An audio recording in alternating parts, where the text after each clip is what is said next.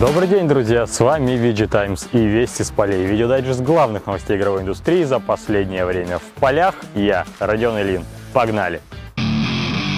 Вопреки цитате культового фильма, констатируем – сила в деньгах. В деньгах Microsoft. 21 сентября корпорация целиком купила ZeniMax за 7,5 миллиардов долларов. Сделка будет завершена до июля 2021 года. Это без преувеличения самая крупная покупка в индустрии видеоигр и просто огромная куча денег. Для сравнения, чистая прибыль игрового подразделения Sony с 13 по 19 годы всего 8,8 миллиарда долларов. Так на что Microsoft спустила сумму, эквивалентную 7-летней выручке своего конкурента? Объясняем. ZeniMax — это родительская компания для Bethesda, id Software, Machine Games, Arcane Studios и Tango Gameworks. Под контроль Microsoft перейдут такие франшизы, как Zelda Scrolls, Fallout, Starfield, Doom, Rage, Quake, Wolfenstein, Dishonored, Prey, Deathloop, The Evil Within и Ghostwire Tokyo. Сразу после сообщения о сделке интернет заполонили шутки а Microsoft купила Skyrim. И пока одни ждут кроссовер Doom и Halo, другие благодаря FaceApp запустили кроссовер между Тодом Говардом и Филом Спенсером. Другой повод для шуток – встреча Bethesda и Obsidian, которую Microsoft купила пару лет назад.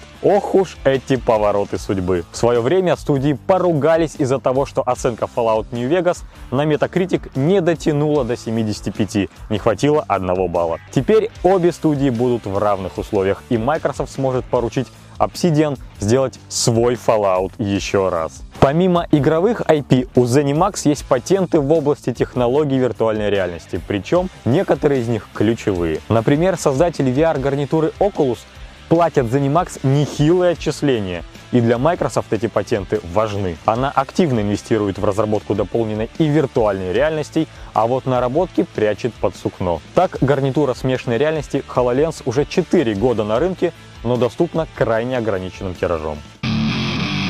Теперь разберем, что сделка Microsoft и ZeniMax значит для обычных игроков и для мира видеоигр в целом. Эдакая полевая аналитика. И у меня для вас скорее плохие новости. Сделка фактически убивает конкуренцию между Doom и Halo, между Fallout и The Outer Worlds, между новой Zelda Scrolls и новой Fable. Вероятно, и даты релизов этих игр разнесут так, чтобы они не боролись между собой за ваш кошелек. Еще в среде геймеров Microsoft печально известна тем, что когда дела идут хорошо, она расслабляется и начинает игнорировать желания потребителей. В эпоху Xbox 360 компания ушла с игрового PC-рынка, закрыла свой магазин Games for Windows Live и агитировала всех переходить на Xbox, мол, будущее только за консолями. А в 2013 пыталась сделать из Xbox One универсальный медиакомбайн для развлечений всей семьи. Не вышло. Оказалось, что игровые консоли покупают как это неудивительно, чтобы в игры играть прежде всего. Безусловно, IT-гигант из Редмонда получит все плюшки от этой сделки.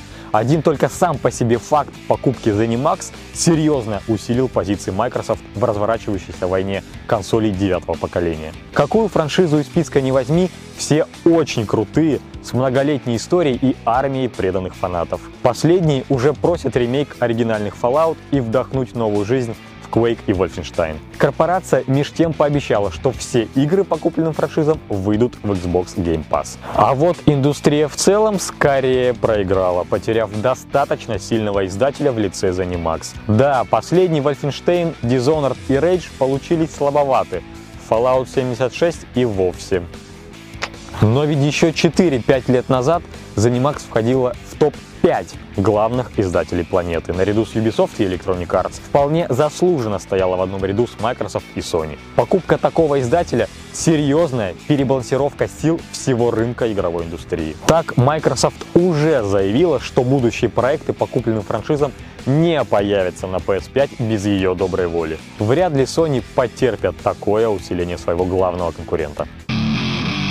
Впрочем, японцы и не собираются сдаваться. На прошлой неделе они начали принимать предзаказы на PS5 и случился ажиотаж. Несмотря на ценник, большинство столбило за собой стандартную PS5, а не версию без дисковода. О чем это говорит? О том, что людям все еще важно собирать пыль на полках? И свободно обменивать купленные диски. И подписка на PS Plus не аргумент. Правда, праздник предзаказа продлился недолго. Российские и многие другие локальные сайты Sony по всему миру упали под наплывом желающих. Крупные ритейлеры США и Западной Европы в течение часа-двух перестали принимать предварительные заказы или даже закрыли страницы с товаром. То же самое было и в России.